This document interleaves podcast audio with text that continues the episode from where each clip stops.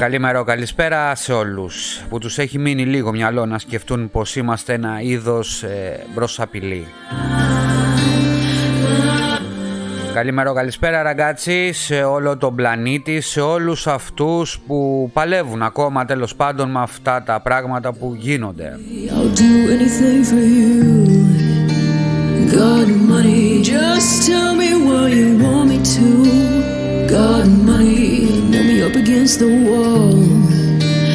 God and money, don't want everything you wanted. Oh no, you can't take it. No, you can't take it. No, you can't.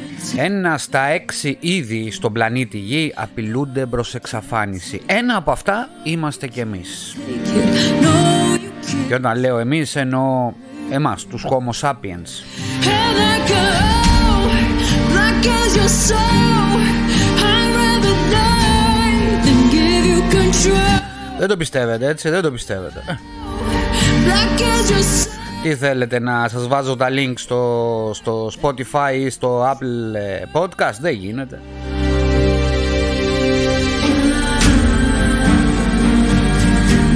Δεν τα λέω εγώ, τα, λέει, τα λένε οι επιστήμονες, δεν τα λέω εγώ. Ένα στα έξι είδη στον πλανήτη απειλούνται προς εξαφάνιση. Ένα από αυτά είμαστε κι εμείς. Θέλετε να το πάρετε χαμπάρι, θέλετε όχι, God and money is not concerned about the sick or the poor.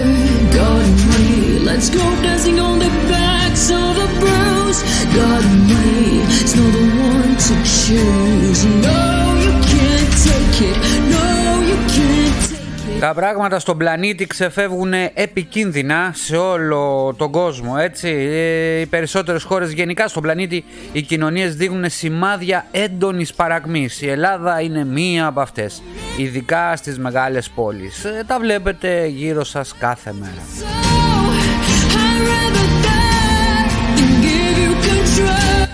Το Κέντρο Ελέγχου και Πρόληψης Νοσημάτων στην Αμερική, το CDC δηλαδή, έχει ένα επίσημο site.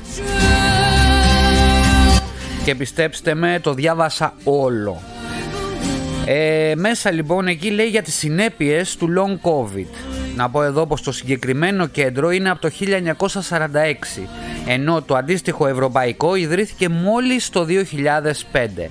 Είναι άξιο απορίας κιόλας ότι η έδρα του, του Ευρωπαϊκού ε, Ελε- Κέντρο Ελέγχου Πρόληψης Νοσημάτων ε, βρίσκεται στη Σουηδία.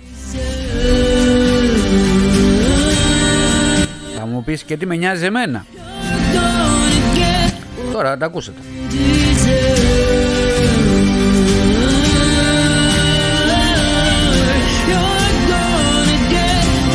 Θέλω να πω πάντως πως αυτές είναι οι πηγές μου, δηλαδή επίσημα κέντρα που ασχολούνται, που υπάρχουν μέσα γιατροί, επιστήμονες που ασχολούνται με αυτό το πράγμα, με το long covid δηλαδή, έτσι.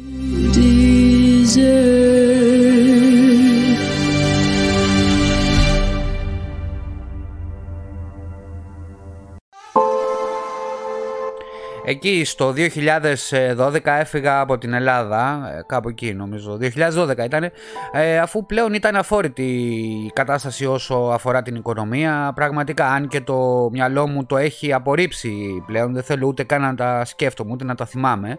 Η κατάσταση τότε, το 2012, ήταν χαόδες. Σας θυμίζω κρίση, μας απειλούσαν με μνημόνιο που τελικά έγιναν. Χιλιαδιό. Η Ελλάδα ήταν σε χαόδες κατάσταση όπως και τώρα δηλαδή.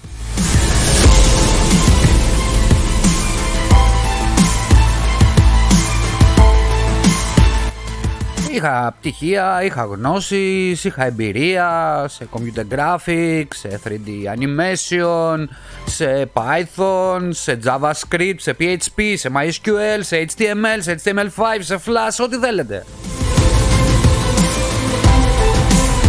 Και ακόμα την έχω δηλαδή, έτσι.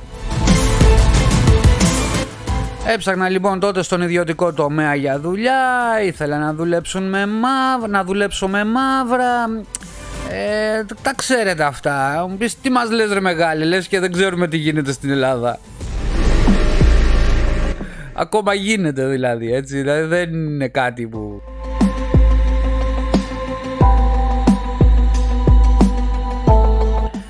Τέλος πάντων έφυγα όπως όχι μόνο εγώ, πάρα πολύ. Σχεδόν η μισή Ελλάδα είχε φύγει τότε και ακόμα φεύγει. Φεύγοντας λοιπόν και, ερχόμου, και ερχόμενος στην Ιταλία, είδα ένα άλλο σύστημα οργάνωσης, ρε παιδί μου, της κοινωνίας.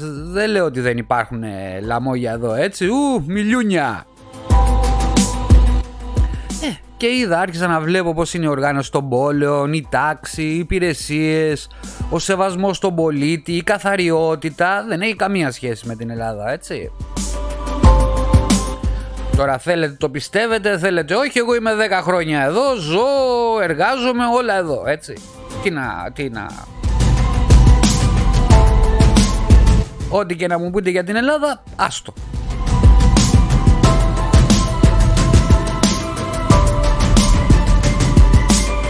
οι σημερινοί Έλληνες που βρίσκονται πολλά χρόνια εδώ στην Ιταλία, οι φίλοι μου έτσι, ε, δεν είχαν ζήσει το 2012. Πώς ήταν η Ελλάδα στην καθημερινότητα από τη στιγμή που ξυπνάς, επαναλαμβάνω, στην καθημερινότητα, όχι η φάση που, έρχεσαι 20 με, που ερχόντουσαν 20 μέρες το καλοκαίρι και ακόμα το κάνεις ε, το κάνουν και πηγαίνουν στα μπιτσόμπαρα. Αυτό είναι άλλο πράγμα και εγώ περνάω καλά. Εννοώ στην καθημερινή διαβίωση. Έτσι, αυτό εννοώ. Αυτοί που βρισκόντουσαν εδώ, οι φίλοι μου, σας λέω τώρα, μου λένε Α, μια χαρά περνάμε στην Ελλάδα. Ναι, περνάτε γιατί πάτε, ξέρω εγώ, στα μπουζούκια, πηγαίνετε στις παραλίες, πίνετε τις ποτάρες σας και το ένα και το άλλο. Για 20 μέρες. Εγώ μιλάω για αυτούς τους ανθρώπους που εργάζονται στην Ελλάδα, που ζουν στην Ελλάδα, που καθημερινά ε, ζουν αυτό το γολγοδά.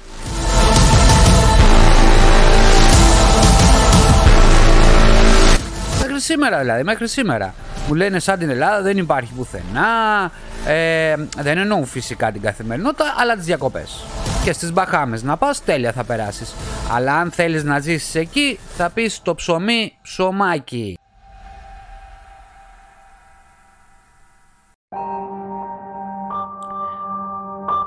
Θα μου πείτε, γιατί τα λέω όλα αυτά; Και σωστά θα μου το πείτε. Τα λέω γιατί το πρόβλημα ε, για παράδειγμα της πανδημίας δεν είναι πριν τρία χρόνια που άρχισε. Είναι βαθιά μέσα στο χρόνο, στην κουλτούρα του Έλληνα και του Ιταλού μπορώ να πω έτσι. Είναι η αμορφωσιά, είναι η παιδεία. Όταν κάποιος έχει χάσει την εμπιστοσύνη της ίδιας της κοινωνίας που ζει, τοπικά, ή της χώρας ολόκληρης, είναι δύσκολο να διδαχτεί πώς να προσέχει την ίδια τη ζωή, αλλά και το συνάνθρωπό του, έτσι.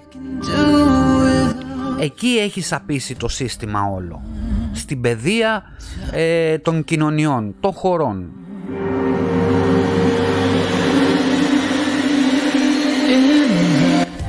Αυτοί που είναι στην εξουσία είναι σάπιοι, πώς να το πω αλλιώς. Αποβράσματα, σκατήλα, βόθρο. Δεν μπορώ να το πω διαφορετικά. Δεν μιλάω για πολιτική, μην τον μπερδεύετε, δεν με ενδιαφέρει. Μιλάω για πολιτικά αποβράσματα. Ξέρετε ποιοι είναι, δεν χρειάζεται να σας τα πω εγώ. Αυτά τα ξέρετε, είναι, τα έχετε μέσα στο μυαλό σας. Μην μπερδεύετε Νέα Δημοκρατία, Πασόκ, ε, Κινάλ, πώς λέγεται, ε, ΣΥΡΙΖΑ κτλ, κτλ. Αυτό δεν έχει καμία σχέση. Αυτά είναι ομάδες που πάτε και, και ψηφίζετε, έτσι. Αλλά ε, στην ουσία ξέρετε ποιος είναι από πίσω, δηλαδή ο πολιτικός, ο άνθρωπος, το φυσικό πρόσωπο εννοώ. Σας έχουν φτάσει σε αυτή την κατάσταση να μην μπορείτε πλέον ούτε καν να σκεφτείτε. Είναι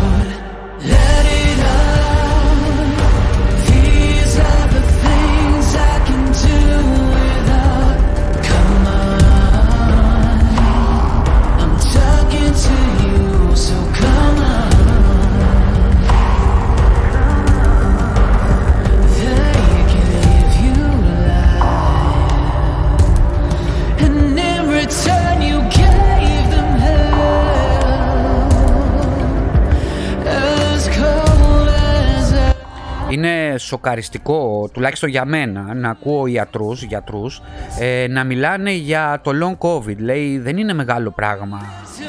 Είναι σοκαριστικό πραγματικά για μένα.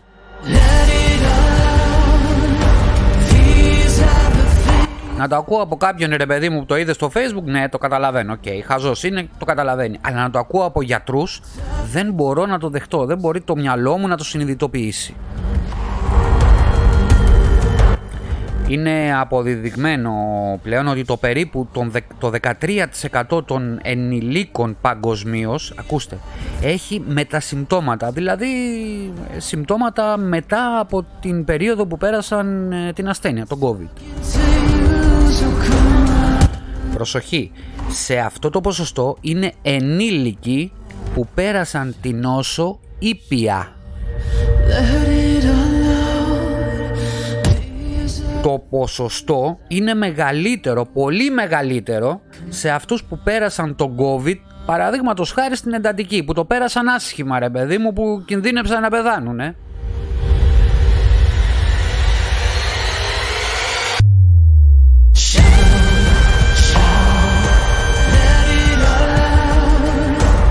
Σοκαριστικό είναι επίσης ότι σε πάρα πολλές περιπτώσεις το brain, το brain fog, η θολούρα του εγκεφάλου δηλαδή, ήταν παρόν.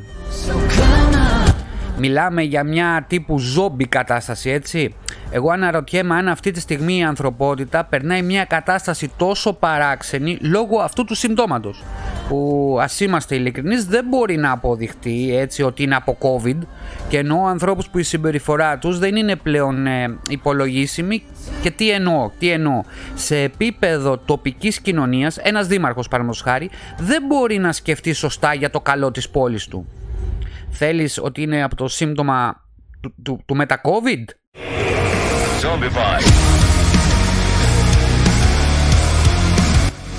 Δεν μπορώ να το ξέρω εγώ, ούτε κανένας ε, βασικά, γιατί μπλέκονται πάρα πολλά. Μπλέκω, μπλέκεται και το long COVID, μπλέκεται και η ψυχολογική κατάσταση λόγω όλων αυτών που συμβαίνουν στον πλανήτη, έτσι. Δηλαδή τώρα φανταστείτε ένα δήμαρχο μιας, μιας μεγάλης πόλης, πώς θα συμπεριφερθεί, να, να, ε, πο- πώς να το πω; Σκεφτείτε ότι αυτός ο άνθρωπος έχει, είναι 60 χρονών ξέρω εγώ και έχει περάσει τον COVID, έχει όλα αυτά τα πράγματα, πόλεμη, ακρίβεια κτλ. κτλ και, και μέσα στο μυαλό του ε, προσπαθεί να βρει λύσεις για την ίδια του την πόλη. Δηλαδή πώς να, να φτιάξει ας πούμε την καθαριότητα, πώς να φτιάξει τους δρόμους, ε, τέτοια πράγματα έτσι. Σκεφτείτε αυτός ο άνθρωπος να έχει αυτό που σας είπα, το brain fog, να είναι ζόμπι δηλαδή, να μην μπορεί να σκεφτεί δηλαδή με λίγα λόγια. Sacrifice. Να μιλήσουμε για πολίτες απλούς, απλούς ανθρώπους, έτσι, με τα ίδια συμπτώματα. Φανταστείτε ένα διαχειριστή μιας μεγάλης εταιρείας με πολλές ευθύνες να έχει συμπτώματα θολούρας εγκεφάλου ή να μην μπορεί να σηκωθεί από το κρεβάτι ή να του πέφτει η πίεση όταν σηκώνεται από την καρέκλα ή να έχει στομαχικά προβλήματα σε καθημερινή βάση ή να του δημιουργήθηκε αυτόνομο, α- αυτό άνοσο, συγγνώμη, ε, πρόβλημα, π.χ. το διαβήτη, που είναι πολύ συχνό φαινόμενο του long covid. Και εκεί είναι η παράνοια, γιατί οι γιατροί ν- να, να, μ- ε, δεν έχουν, δηλαδή το λένε, οκ, δεν είναι όλο COVID, μωρέ, εντάξει.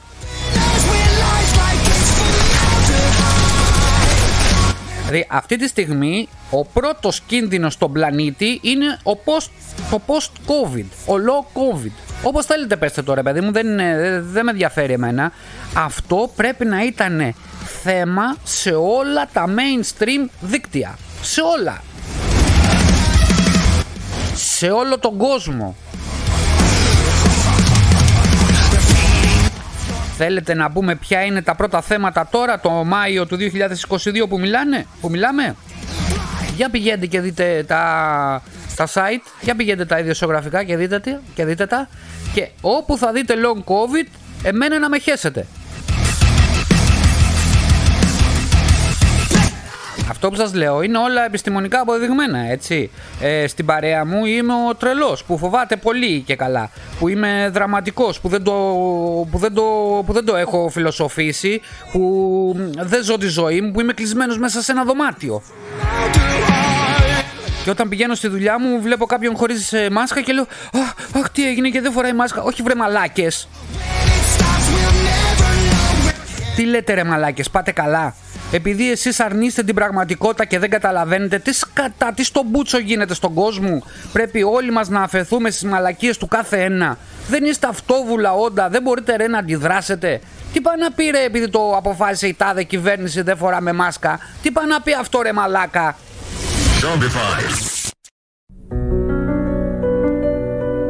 Α στο διάλογο μου ανεβαίνει και εμένα η πίεση τώρα. Όχι long covid, από τις μαλακίες που σκέφτομαι και από αυτά που μου λένε. Διάφοροι γνωστοί μου κιόλας έχουν συμπτώματα έτσι. Αφού πέρασαν ήπια και καλά την νόσο, με, ε, μερικοί μάλιστα κόλλησαν επίτηδες για να τελειώσουν όπως είπαν. Τι διάλογο ρε μαλάκα, μυαλό κουβαλάτε. Πάτε καλά. Να κολλήσετε για να τελειώνετε. Ποιος σας είπε ότι τελείωσε; Ποιος σας το είπε;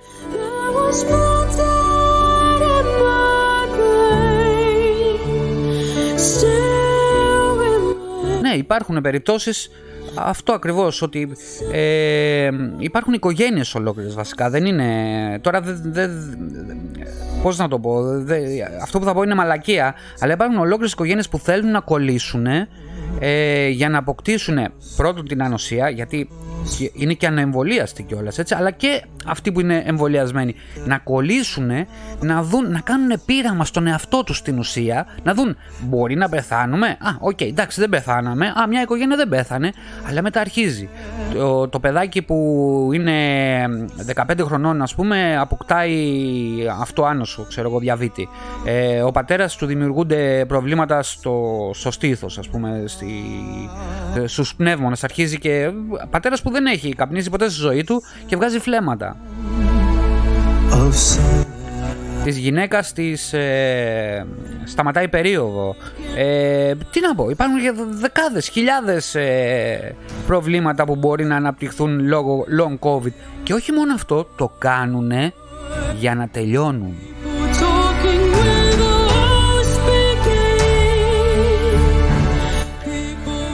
Προσοχή, ό,τι θα πω σε λίγο είναι από έρευνες του CDC ε, από το περιοδικό Nature που είναι επιστημονικό περιοδικό έτσι. Και άλλων επιλεγμένων πανεπιστημίων που ανά τον κόσμο και όχι από το site blog spot της Κούλας από το Μπαγκράτη ή οι μανούλες του Facebook και του Twitter έτσι. Είναι από σωστά πανεπιστήμια με έρευνες με μελέτες που έχουν γίνει εδώ και δύο χρόνια. Ανοίξτε τα αυτιά σας καλά και προσπαθήστε ο εγκέφαλός σας να είναι σε ηρεμία. Να το νιώσετε καλά ρε παιδί μου, ακούστε το. Ξεκινάω. Τα συμπτώματα μετά από ήπια, το τονίζω, ήπια νόσο μπορεί να είναι α. Δύσπνοια ή συνεχόμενο βάρος στο στήθος. Αυτό μπορεί να έρχεται και να φεύγει αναδιαστήματα αυτό μπορεί να έχει δημιουργηθεί και από το άγχος. Δεν είναι ε, ότι είναι από το long covid, αλλά συνήθως ε, από, από τις έρευνες που έχουν γίνει, από τα στατιστικά, αυτοί που περάσανε ήπια την νόσο, επαναλαμβάνω ήπια και όχι δύσκολα, ε, νιώθουν ένα βάρος στο στήθος.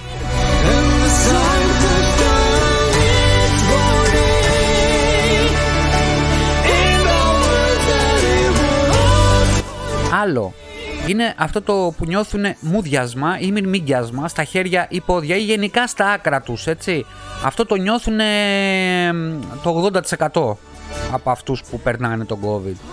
Ε, αυτό πάλι μπορεί να έρχεται και να φεύγει. Τώρα, μερικά άλλα είναι στομαχικά προβλήματα, διάρειες, τέτοια πράγματα που όλα αυτά ενώ ε, έρχονται και φεύγουν τι εννοώ; Εννοώ ότι ε, τη μία μέρα μπορεί να είσαι καλά και μετά από πέντε μέρες να ξαναγίνει. Τώρα θα μου πεις θα πάω στο γιατρό να δω. Ναι, δεν μπορεί να το βρει. Αυτό είναι το πρόβλημα.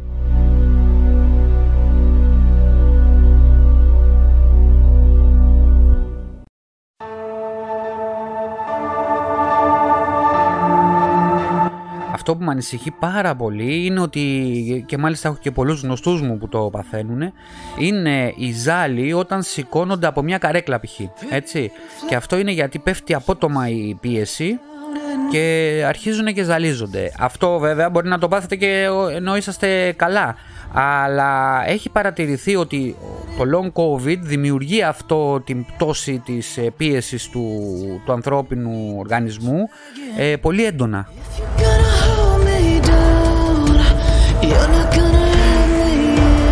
Μιλάμε για ανθρώπους που δεν μπορούν να σηκωθούν να πάνε στη δουλειά τους ή όταν κάνουν κάποιες εργασίες, εντάξει, οκ, ε, όταν δουλεύεις σε μια ε, εταιρεία η οποία είναι καθιστική και σηκώνεσαι να πάει να φτιάξεις καφέ, ας πούμε, ξέρω εγώ. Ε, OK, okay, αλλά σκέψου, για σκέψου αυτό να, είναι, να το πάθει κάποιος ε, που, κάνει, που είναι οικοδόμος, ας πούμε, ή φτιάχνει σίδερα, τέτοιες δουλειές. Ε, εννοώ δύσκολες δουλειές, έτσι. Σωματικές δουλειές, σωματικές δουλειές.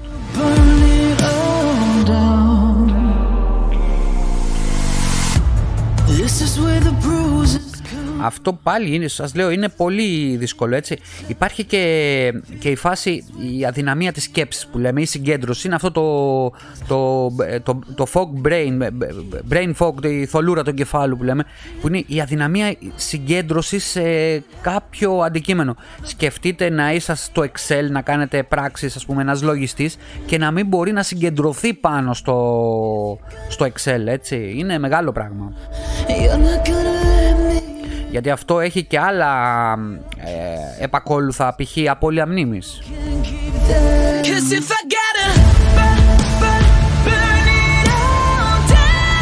Ό,τι σας λέω τώρα είναι από το CDC. Άλλα συμπτώματα είναι η κούραση, ε, κόπωση σε φάση να μην μπορεί κάποιος να κουνηθεί από το κρεβάτι, ταχυκαρδία, βήχας, σε μεγάλο ποσοστό μάλιστα ανθρώπων ε, δεν κάπνιζαν καθόλου, καθόλου. Κατάθλιψη και άγχος. Αλλαγή στους έμεινους κύκλους στις γυναίκες και άλλα που είναι σε πολύ λιγότερα ποσοστά αλλά υπάρχουν. Σύμφωνα με το CDC λοιπόν ε, όλα μπορούν να διαρκέσουν μέχρι και όλα, όλα αυτά τα συμπτώματα που σας ανέφερα πριν ε, μπορούν να διαρκέσουν μερικές εβδομάδες, μήνες και πιο σπάνια περισσότερο από ένα χρόνο.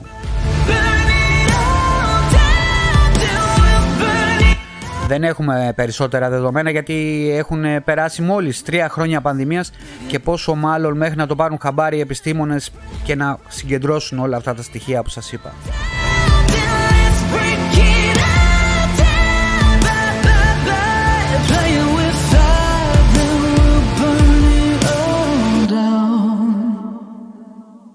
If I walk down this hallway Αυτά λοιπόν που σας είπα είναι εξακριβωμένα από το CDC Αμερικής αλλά και αποδεδομένα πανεπιστημίων στη διάρκεια δύο χρόνων από την Α και Δ μετάλλαξης. Περισσότερα, περισσότερο όμως παρα, ε, παρατηρείται και στην όμικρον που τελικά σύμφωνα με τον Παγκόσμιο Οργανισμό Υγείας των ΧΟΥ ε, δεν είναι τόσο ήπια αφού σε βάθος χρόνου έχει σκοτώσει πολύ κόσμο ε, όσο για παράδειγμα η μετάλλαξη Δέλτα δεν είναι τόσο ήπια τελικά η όμικρον και μάλλον ε, είναι πιο εύκολο να έχεις long covid ε, στην όμικρον παρά από τις ε, προηγούμενες ε, παραλλαγές. Μάλλον η μετάλλαξή του έχει να κάνει να, να μείνει περισσότερο στον ανθρώπινο οργανισμό και να χτυπάει ανά εβδομάδες, ανά μήνες, μπορεί και χρόνια.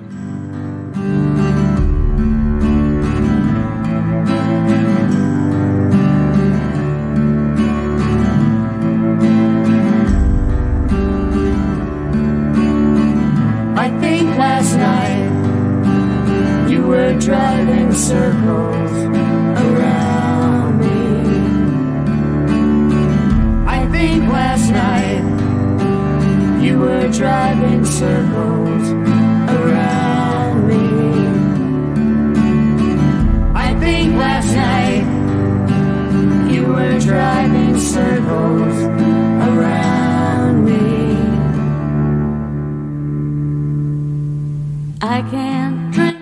οι εκτιμήσεις για το ποσοστό των ατόμων που είχαν COVID-19 που συνεχίζουν να αντιμετωπίζουν καταστάσεις μετά την νόσο μπορεί να ποικίλουν. Ακούστε, το 13,3% αρχίζει να αποκτά συμπτώματα σε ένα μήνα ή περισσότερο μετά τη μόλυνση.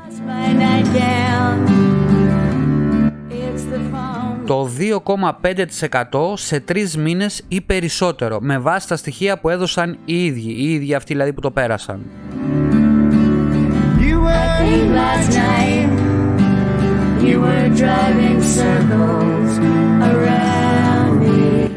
Πάνω από 30% στους 6 μήνες μεταξύ των ασθενών που νοσηλεύτηκαν όμως σε νοσοκομείο ή στην εντατική. Για να είσαι σε νοσοκομείο θα είσαι και στην εντατική.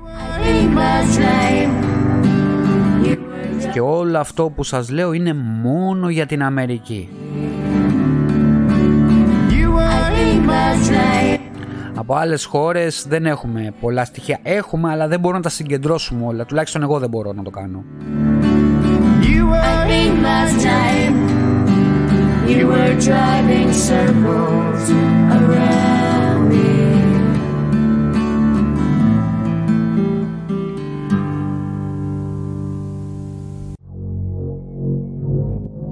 Φανταστείτε πως υπάρχουν άνθρωποι που δεν έχουν ιστορικό υγείας, δεν είναι καταγεγραμμένοι τέλος πάντων στο σύστημα υγείας στη χώρα που βρίσκονται. Και έτσι δεν μπορούν να καταγραφούν. Και αυτό είναι ένα θέμα γιατί δεν υπάρχει μια εξέταση που θα μπορούσε να κάνεις για να μάθεις αν έχεις long covid. Δεν υπάρχει εξέταση long covid έτσι. Άσε που θα ήταν ασύμφορο για οποιοδήποτε σύστημα υγείας. Δεν θα μπορούσε να τα απεξέλθει δηλαδή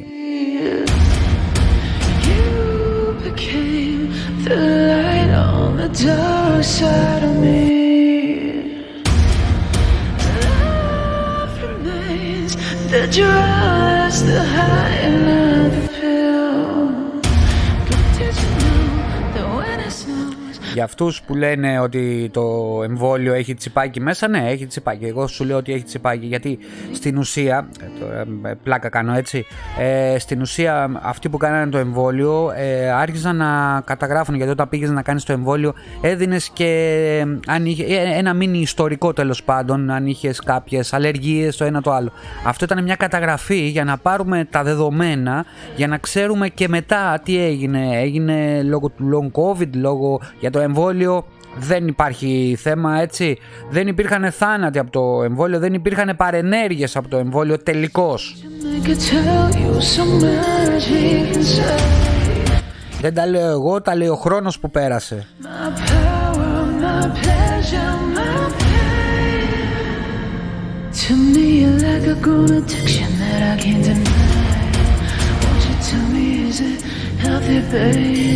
Και αυτά σας το ξαναλέω. Μιλάμε για δεδομένα που βγαίνουν από επιστημονικά κέντρα που έχουν ταχθεί να κάνουν μόνο αυτή τη δουλειά. Δηλαδή να καταγράφουν τα long covid συμπτώματα. Επίσημα και κρατικά.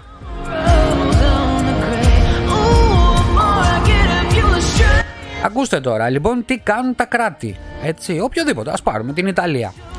Τι λένε; Από 1η Μαΐου τώρα που σας μιλάω είναι 9 από 1η Μαΐου του 2022 τέλος η πανδημία. Παπ, τέλος. Αυτό ήταν. Βγάλτε τις μάσκες. Τελειώσαμε. Διακοπές. Πάρτε και 2-3 επιδόματα να πεθάνετε με ποτάρες στη Μύκονο ευτυχισμένοι.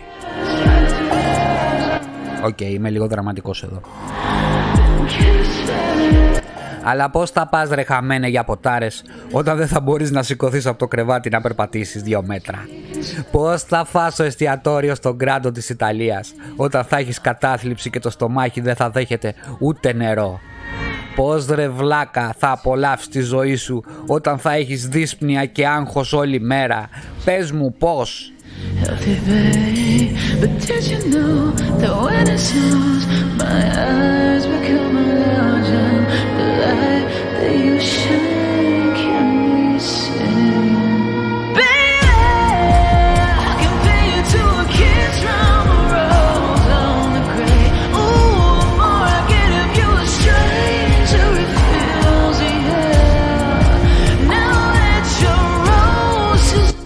να το πω κι αλλιώς.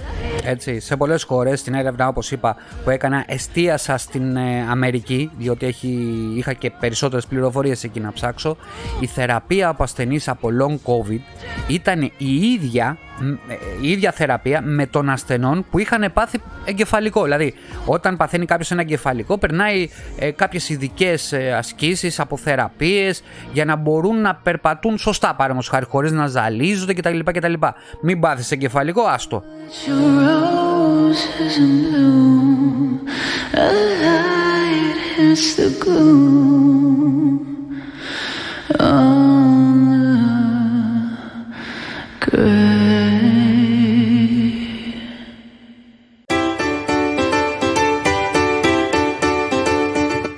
Στην έρευνα λοιπόν που έκανα σε τέτοια Ινστιτούτα είδα ότι υπάρχουν αθλητές που πέρασαν COVID άσχημα, έτσι, πέρασαν, ε, κολλήσανε δηλαδή στη Δέλτα ας πούμε.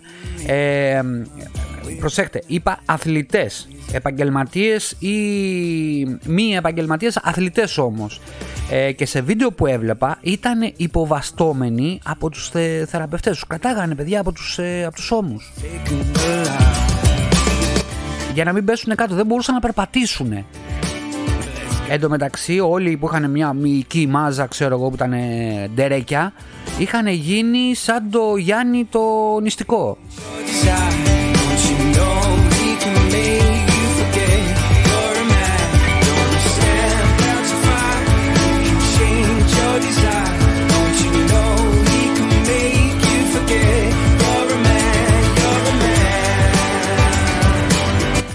Υπήρχαν κιόλας άνθρωποι, δεν ήταν μόνο υγιείς άνθρωποι εκεί πέρα, έτσι. Το recover δηλαδή μετά το COVID ήταν τρομερό.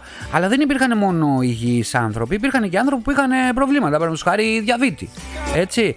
Και αυτοί κολλήσανε και άρχισε να. Αυτοί οι άνθρωποι που είχαν ο διαβήτη δεν είναι κάτι που θα, σε, θα σου σταματήσει την ε, καθημερινότητά σου, την καθημερινή σου ε, ζωή, έτσι. Ε, πηγαίνεις στη δουλειά σου κανονικά, απλά πρέπει να κάνεις την ε, ένεση ινσουλίνης την ώρα που πρέπει, να ελέγχεις το ζάχαρό σου κτλ. Όταν όμως κολλήσανε το COVID και τον περάσανε, δηλαδή ζήσανε, τέλος πάντων, γιούχου, ε, είχαν μετά από το αφού κόλλησαν είχαν πολύ σοβαρά προβλήματα στην καθημερινή τους ζωή. Τους δίνανε επιδόματα αναπηρίας έως 90% ε, επίδομα αναπηρίας παίρνανε. Δηλαδή έγιναν ανίκανοι και να χαρούν τη ζωή τους και φυσικά να δουλέψουν. Και δεν ήταν αμέσως μετά το. Δηλαδή ε, έγιναν αρνητικοί και OK. Okay, Αυτούς τους χτύπησε εβδομάδες ή μήνες μετά. Και από διάφορα φόρουμ που βλέπω είναι ότι προσπαθούν να εξηγήσουν ε, σε αυτούς τους ανθρώπους που πρέπει να πάρουν ε, επίδομα αναπηρίας. Έτσι. Δεν, δεν μπορούν να δουλέψουν γιατί δεν μπορούν να σηκωθούν από το κρεβάτι, δεν μπορούν να σηκωθούν από την καρέκλα. Έτσι. Δεν, δεν μπορούν απλά. Έπρεπε λοιπόν να αποδείξουν στις υπηρεσίες ότι ξέρεις τι, έχω αυτά τα προβλήματα. Τι να αποδείξουν, το long COVID δεν μπορούσαν να το αποδείξουν. Ούτε θα μπορέσουν ποτέ. Γιατί αυτός ο ιός είναι μουλτιός. Χτυπάει εκεί πέρα που ο άλλος είναι αδύναμος. Ε, έχεις πρόβλημα με το σηκώτη, θα σε χτυπήσει το σηκώτη. Έχεις ένα πρόβλημα με τον, με τον νεφρό, θα σε χτυπήσει το νεφρό. Είσαι παχύσαρκος, θα σε χτυπήσει στην καρδιά σου, θα σε χτυπήσει στους πνεύμονες, θα σε χτυπήσει εκεί που είσαι αδύναμος. Και σου λέω ξανά ότι δεν θα σε χτυπήσει όταν θα πάθεις, όταν θα είσαι θετικός δηλαδή αυτές τις 7 μέρες που έχεις την όμικρον στον οργανισμό σου. Θα σε χτυπήσει μετά. Εξού και long covid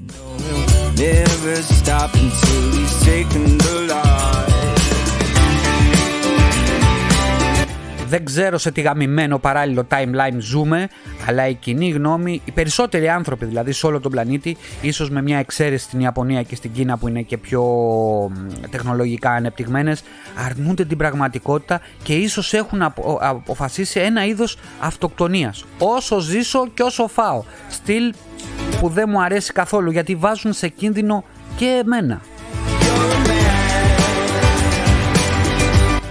Το όλοι θα κολλήσουμε κάποια στιγμή είναι μια μαλακία και μισή που πέρασε στον πληθυσμό και ίσως αυτό που θα μας κάνει να εξαφανιστούμε από τον πλανήτη όπως είπα και στην εισαγωγή μου.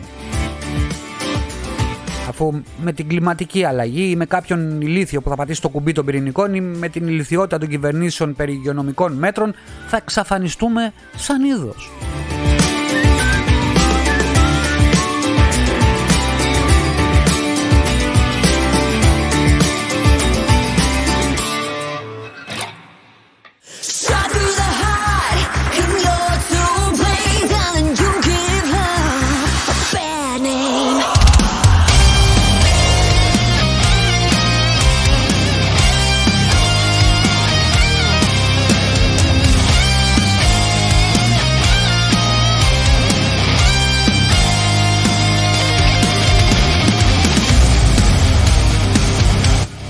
Αν νομίζετε ότι είμαι δραματικός, φτιάξτε έναν καφέ, ηρεμήστε και ψάξτε για μια φορά στη ζωή σας σωστά για όλα αυτά που σας είπα πριν. Ψάξτε στο Google, απλά πηγαίνετε σε πηγές σωστές, όπως μπήκα και εγώ.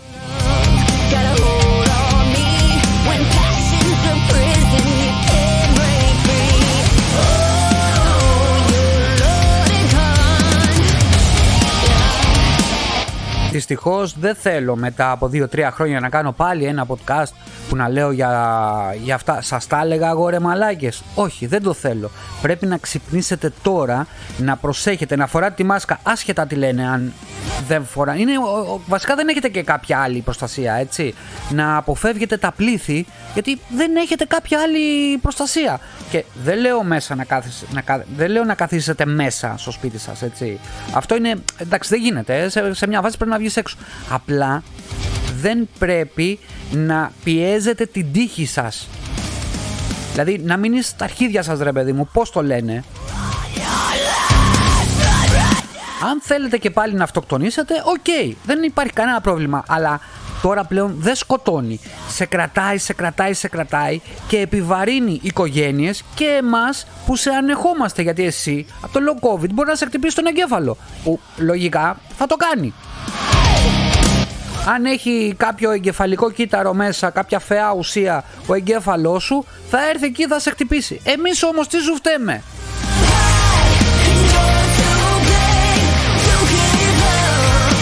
Εκεί είναι και η παράνοια της, ε, της εποχής, έτσι. Και δεν θέλω να πω αυτό ο Χίτλερ είχε δίκιο, γιατί σε καμία περίπτωση δεν ε, επικροτούμε το φασισμό με κανένα τρόπο.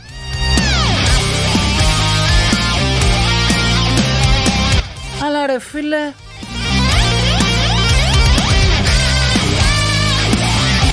Λοιπόν, να πω ξανά πριν τελειώσω με το σημερινό θέμα πως δεν είναι απαραίτητο να έχεις long covid επιπλοκές. Μπορεί να είναι κάτι που θα το πάθαινες έτσι αλλιώς. Καρδιακά, υπατικά, πάντα υπήρχαν και πάντα θα υπάρχουν έτσι. Οποιοδήποτε πρόβλημα υγείας. Ε, δεν χρειάζεται να είναι covid.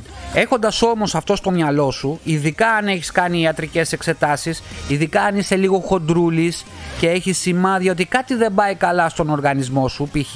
υψηλή χολυστερίνη, που φυσικά με σωστή διατροφή και άσκηση μπορεί να, ελ- να την ελέγξεις, αλλά ξέροντας ότι αν κολλήσεις COVID, αν τη γλιτώσεις τελικά δηλαδή και δεν ψοφήσεις, θα σε χτυπήσει σε μεγάλο ποσοστό εκεί που είσαι αδύναμος. Και δεν ανησυχείς. Ε, τι να πω.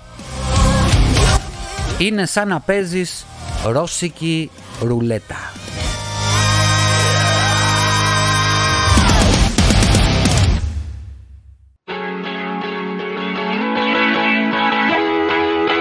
Λοιπόν, τέλος με το θέμα. Όσοι καταλάβατε, καταλάβατε. Εγώ αυτά που ήταν να πω, τα είπα.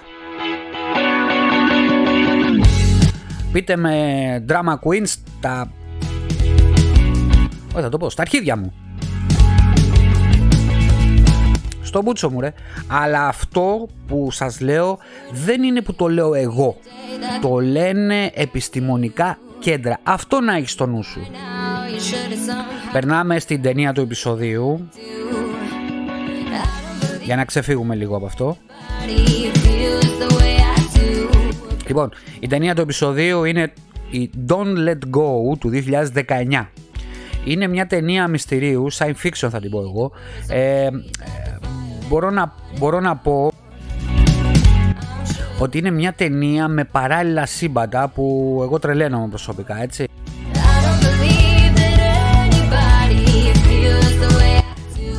Ε, δεν μπορώ να τη χαρακτηρίσω ακριβώς. Ε, σκεφτείτε παράλληλα σύμπαντα. Λοιπόν, η υπόθεση είναι ένας μπάτσος ε, ενώ κάνει τη δουλειά του στο γραφείο, τον παίρνει τηλέφωνο η ανιψιά του και ακούει μέσα από το τηλέφωνο πιστολιές και τέτοια. Τρέχει λοιπόν ε, στο σπίτι της και το κλείνει το τηλέφωνο. Τρέχει λοιπόν στο σπίτι της και βλέπει τη, την ύφη του, τον αδερφό του και την αγαπημένη του ανιψιά νεκρή από όπλο. Τους είχαν πυροβολήσει δηλαδή. Τρελαίνει το μπάτσος και το ένα και το άλλο. Ε, γίνεται η κηδεία και των τριών. Αυτός ράκος. Σε μια φάση μετά την κηδεία ε, χτυπάει το τηλέφωνό του και είναι η ανιψιά του και του μιλάει. Ε, τη συνέχεια θα τη δείτε σε αυτήν ε, την ε, underrated ταινία. Είναι τρομερή γιατί εκεί πέρα που έχει τον παίρνει τηλέφωνο λες τι γίνεται αφού έχει πεθάνει, πώς γίνεται; Είναι πολύ underrated ταινία, έτσι. Ε, που δεν προβλήθηκε, δεν ξέρω. Εγώ την έψαξα γιατί έψαχνα για παράλληλα σύμπαντα και αυτά και, και πέτυχα αυτό. Είδα την ταινία και μου άρεσε πάρα πολύ. Θα της έβαζα ένα οχταράκι.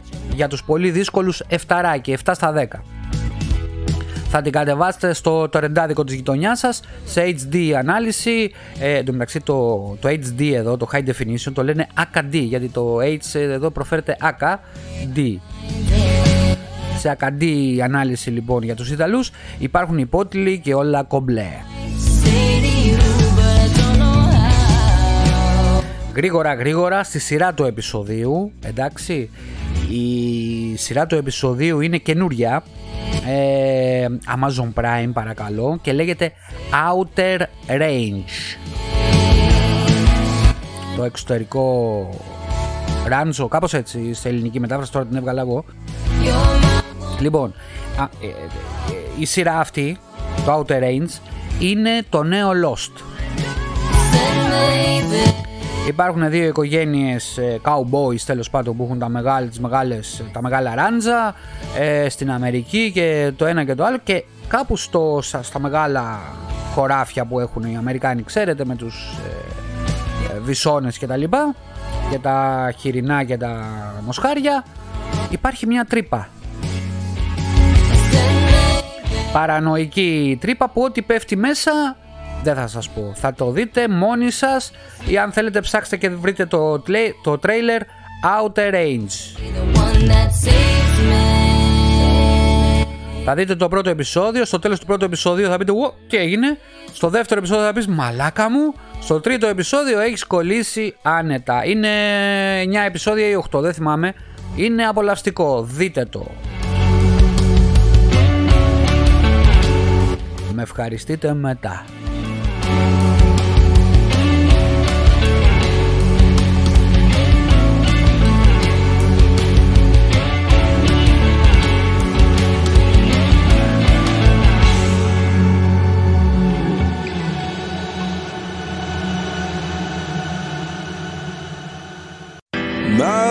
Lover's got humor. She's the giggle at a funeral. Είμαι σε δίλημα τώρα γιατί δεν ξέρω τι να. Θέλω να πω το βλάκα του επεισοδίου ή το πρόσωπο του επεισοδίου και τέτοια. Θα ξεκινήσω με το βλάκα του επεισοδίου για να μην ε, χαλάσω το, το κόλπο του προσώπου του επεισοδίου που είναι ένας ε, σωστός άνθρωπος. Λοιπόν, ο βλάκας του επεισοδίου τώρα είναι ο Αντώνης Σαμαράς κυρίες και κύριοι. Signore and signori, δεν υπάρχει μεγαλύτερος βλάκας όλων των εποχών που έχει περάσει από την Ελλάδα. Και ίσως του πλανήτη Γη. Μόνο να σκεφτεί κανείς ότι ο συγκεκριμένος άνθρωπος ήταν πρωθυπουργός της Ελλάδας σε κάνει να ανατριχιάζεις. Αλλά καταλαβαίνεις πολύ γρήγορα γιατί η Ελλάδα βρίσκεται εκεί που βρίσκεται τώρα. Είναι, ε, το καταλαβαίνεις δηλαδή γιατί η Ελλάδα βρίσκεται αυτή τη στιγμή σε αυτό το επίπεδο που βρίσκεται. Το καταλαβαίνεις μόνο και μόνο από αυτόν τον άνθρωπο.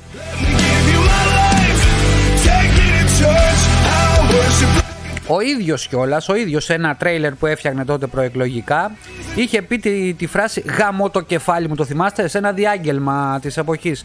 Όχι διάγγελμα, ε, πώς το λένε, διαφήμιση που ήθελε να κάνει. Και έγινε leak, δεν ξέρουμε πώς. Ε, τουλάχιστον είχε αυτογνωσία, έτσι, πράγμα, πράγμα σπάνιο για βλάκα. Ακούστε λοιπόν, πριν λίγο, έκανε, πριν λίγο καιρό έκανε μία δήλωση στο συνέδριο της Νέας Δημοκρατίας και είπε, ακούστε. Ναι λέει, μας εξοργίζουν τα αποτρόπαια εγκλήματα που κατακλείζουν κάθε μέρα την επικαιρότητα στην τηλεόραση. Η ομή βία, ο κινησμός. Αλλά μας εγκαρδιώνει λέει ότι εκατομμύρια Έλληνες παρακολουθούν στην ίδια τηλεόραση τη ζωή του Αγίου Παΐσιου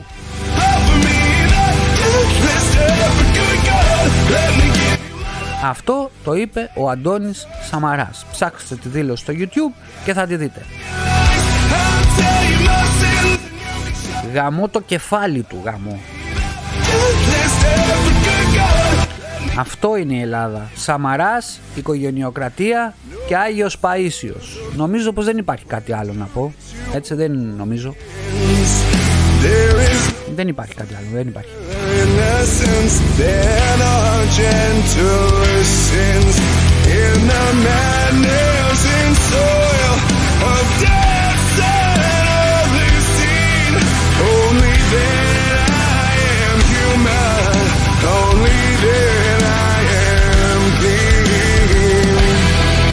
Λοιπόν, για το πρόσωπο του επεισοδίου ε, δεν είναι άλλος από τον Δημήτρη Νανόπουλο, ένας Έλληνας θεωρητικός φυσικός που είναι από τα λίγα άτομα που εκτιμώ στην Ελλάδα, έτσι.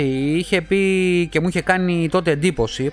Λέει, ζούμε σε μια εποχή κατά την οποία κυριαρχούν οι δευτερεύουσες ανάγκες. Μας χαρακτηρίζει η επιδειξιομανία σε επίπεδο οικονομικό και επαγγελματικό. Μας διέλυσε ως κοινωνία ο νεοπλουτισμός.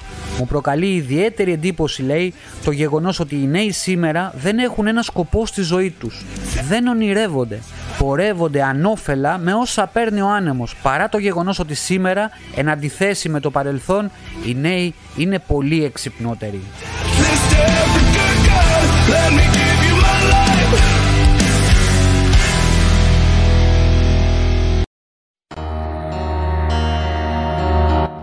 Έχει διατυπώσει πολλές φορές ότι δεν θα μπορούσε στην Ελλάδα να κάνει πραγματικότητα τα όνειρά του και δεν τον αδικό γιατί η Ελλάδα τρώει τα παιδιά της όπως ξέρουμε. Ο ίδιος βρήκε καταφύγιο, να το πούμε έτσι, στην Αμερική και στην Ιταλία. Το Πανεπιστήμιο του Χάρβαρντ, επίσημο στο Τέξας, στο Πανεπιστήμιο του Τέξας, τιμητική παρουσία στην, στην Ιταλική εταιρεία φυσικής εδώ δηλαδή πολλά. Έχει, ήταν ένας από τους ερευνητές στο CERN. Ε, στο ερευνητικό του έργο έχει 680 πρωτότυπες εργασίες. Έτσι, όλα αυτά που αφορούν αστροφυσική, φυσική, γκβάντα, πολλά πράγματα. Και πολύ μεγάλο παράγοντα ε, ε επιρροής. Δηλαδή, ε, πολλοί επιστήμονες ε, έχουν αναφερθεί στον Ανόπουλο σαν ένα πολύ μεγάλο μυαλό, σαν ένα υπέροχο ε, άνθρωπο, αλλά και στις εργασίες τους, το οποίο είναι πάρα πολύ σοβαρό, έτσι. Κυρίως δηλαδή αναφέρονται στα έργα του, αλλά και στο ποιόν σαν άνθρωπος, σαν χαρακτήρας.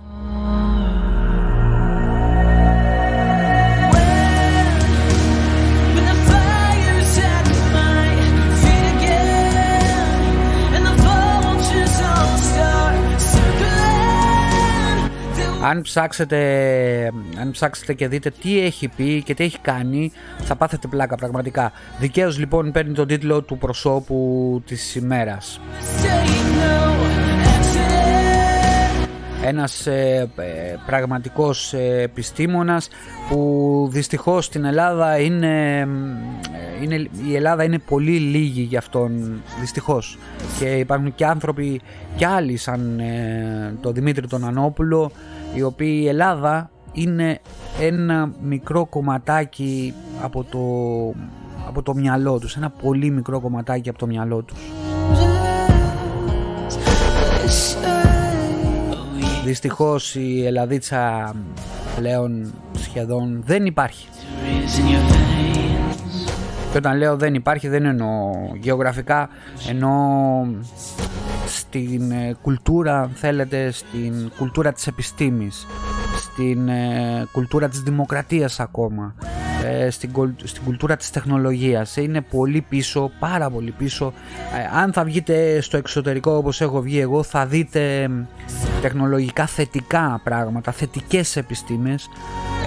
θα τα δείτε και θα πείτε πού ζούσα, πού ζούσα.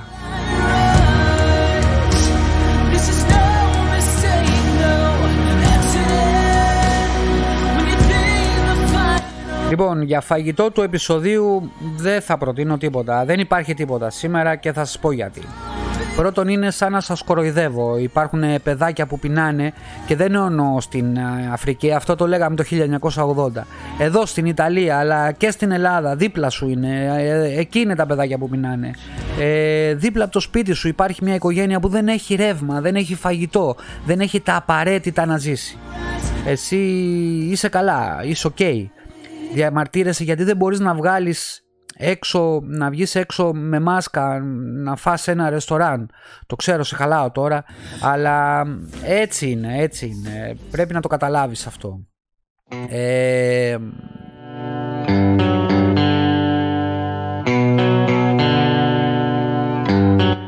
ξέρω πολλές φορές γίνομαι πολύ δραματικός, το ξέρω, έτσι. Αλλά δεν μπορώ να εκφράσω τα πράγματα διαφορετικά. Ειλικρινά σας το λέω.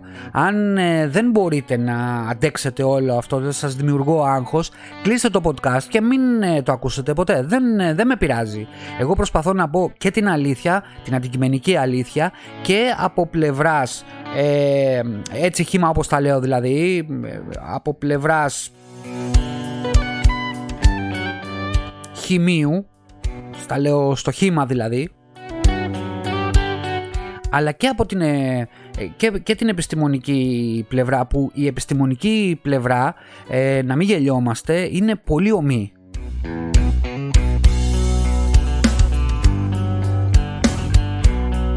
Δεν ξέρω, αυτή τη φορά ίσως ξυπνήσετε γιατί είναι τόσο σοβαρά τα πράγματα και ακόμα σοβαρότα, σοβαρότερα ε, για όλα αυτά που γίνονται σήμερα και ε, ό,τι είπα σήμερα πρέπει να τα πάρετε πάρα πολύ σοβαρά και δεν έχω καμία διάθεση να κάνω πλάκα. Μπορώ να κάνω πλάκα αλλά δεν έχω καμία διάθεση να κάνω πλάκα.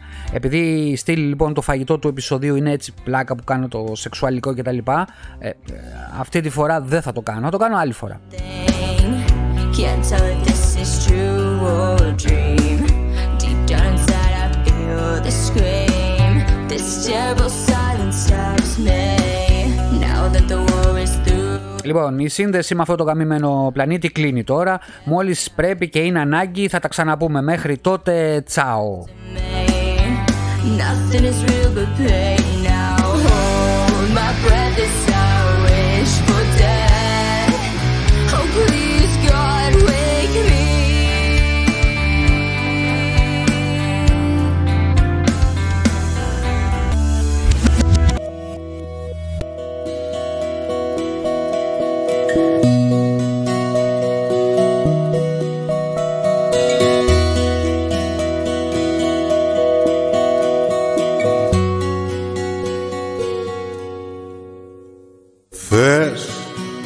Να με καλά, να μην πονάω, θες Να σε μακριά και να μοιράζει στιγμές Που είχα κρατήσει για να σε έχω, θες Να μη σου λέω πως αγαπάω να ζω Και να ξεχνάω τα αρώμα σου, θες Να μην υπάρχω στα όνειρά σου ποτέ να μην ακούω της καρδιάς μου τη φωνή. Να της κρατήσω μια γονίτσα να κρυφτεί. Να μην λυπάμαι που σε χάνω ξαφνικά. Να μην φοβάμαι που η ανάγκη μας νικά. Να μην αγγίξω την αλήθεια σου ξανά. Να μην πονέσω με το τέλος, με το τέλος που πονά. Πες να γίνω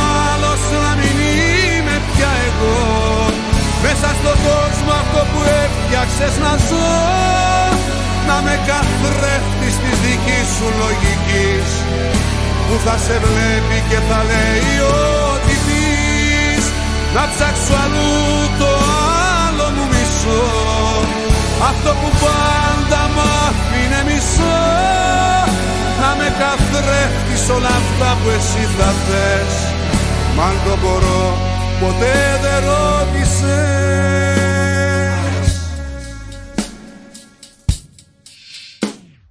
Θες ό,τι κακό να το περνάω. Θες να προσποιούμε πως γελάω χωρίς να σε κοντά μου να υπάρχω. Θες δικαιολογίες πάντα να έχω. Θες να μην λυπάμαι που σε χάνω ξαφνικά. Να μην φοβάμαι που η ανάγκη μας νικά. Να μην αγγίξω την αλήθεια σου ξανά. Να μην πονές με το τέλος, με το τέλος που πονάει Θες να γίνω άλλος, να μην είμαι πια εγώ. Μέσα στον κόσμο αυτό που έφτιαξες να ζω να με καθρέφτεις της δικής σου λογικής. Που θα σε βλέπει και θα λέει ό,τι πεις. Να ψάξω αλλού το άλλο μου μισό. Αυτό που πάντα μ' άφηνε μισό. Να με καθρέφτεις όλα αυτά που εσύ θα θες. Μ' αν το μπορώ ποτέ δεν